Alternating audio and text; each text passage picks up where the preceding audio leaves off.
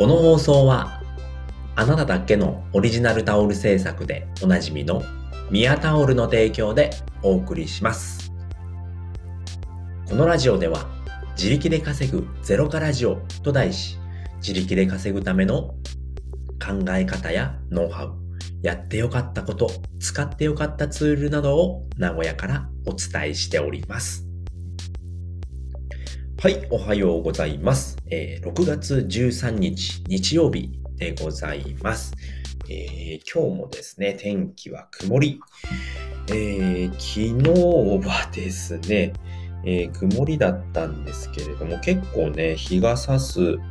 時間帯が多くて、うん、暑い一日になりましたね。えーと、今日はですね、えー、雨ですね。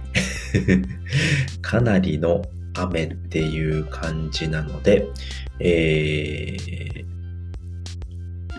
ー、ね、もう9時からずっと雨で、あ、でも昼までですね。うん。昼までなので、まあ、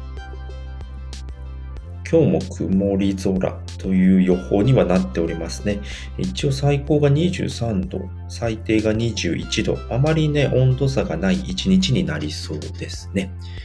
はい。ということで、えー、今回はですね、えー、挑戦しなかった時のリスクを考えると行動できますというお話でございます。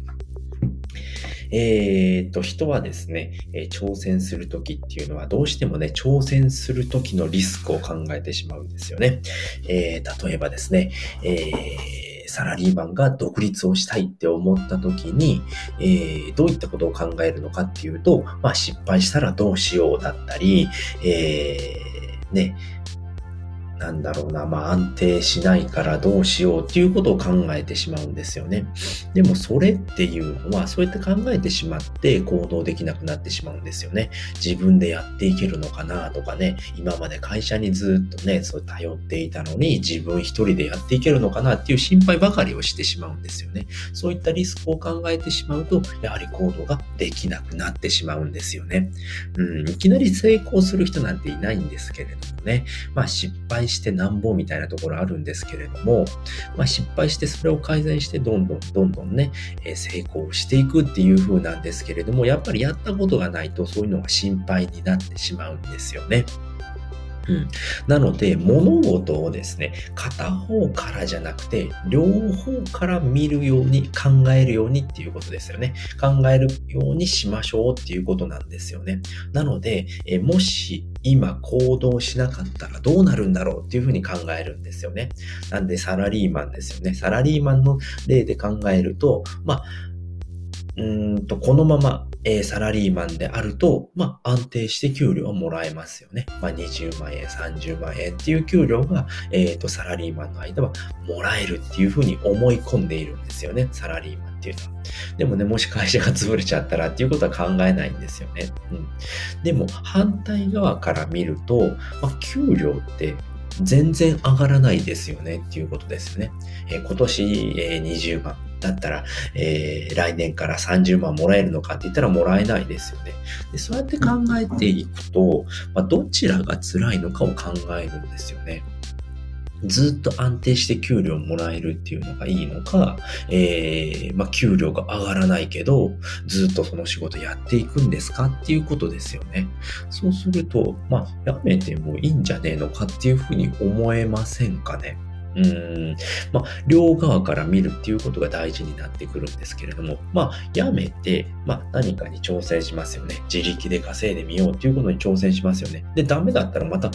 サラリーマンに戻ればいいだけなんですよね。そっちの考えっていうと。だけど、ずっと、うんと、サラリーマンをやっていると、うん、何もスキル身につかないんですよね。うん。もし何かね、その自分のやりたい仕事があって、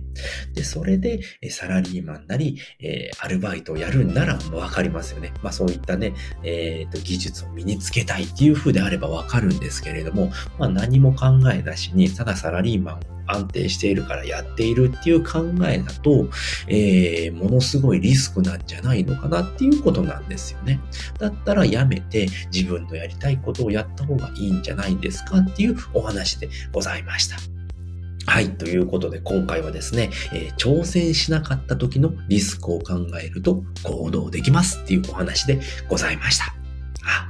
そうですね。まあ、具体例ですね。具体例っていうとね、まあ、僕の場合ですと、えっ、と、まあ、初めはね、営業マンをやっておりまして、で、えー、ゴミ収集業ですね。で、そこから、えー、共同経営っていう形で独立をしたんですけれども、やっぱりね、その営業もやっぱ面白くなかったんですよね。楽しくないっていうのがあって、こんなの一緒やっていくのかなっていうふうに思ったんですよね。で、転職をしまして、まあ、ゴミ収集業ですですね。めちゃくちゃ楽な仕事だったんですけれども、えー、民間に入った時がかなりね、えー、理不尽な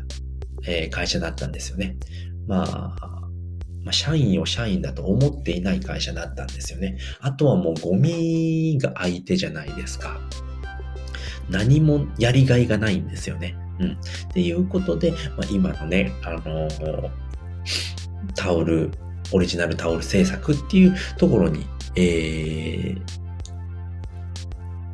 経営えー、っと、共同経営で、えー、独立をしたんですけれども、まあ、今になってもですね、まあやっぱり相手に任せっきりっていうことがあったので、やっぱ自力で稼ぎたいっていうのが僕にはあったんですよね。で、このままやっていても、やっぱりその相手任せっていうところで、まあ、サラリーマンと何も変わらないなっていうふうに考えたんですよね。でもそのままやっていけば、まあ給料はもらえるんですけれどもっていうところですよね。でもこのままやっていても、まあ、給料上がらないんですよね、全然。まあ、会社が成長していっていないんでっていうところで、まあ、自力で稼ぐっていうことを考えて、今、いろんなことに挑戦をしていますっていうことなんですよね。だからもうこれがダメになってしまったら、っていうことを考えると、あの、また戻ればいいだけなんですよね。うん。なので、まあ、なんていうのかな、まあ、一方からしか見れないと、やっぱり行動ってできなくなってしまうので、まあ、両方向から考えるようにしましょうっていうことですね。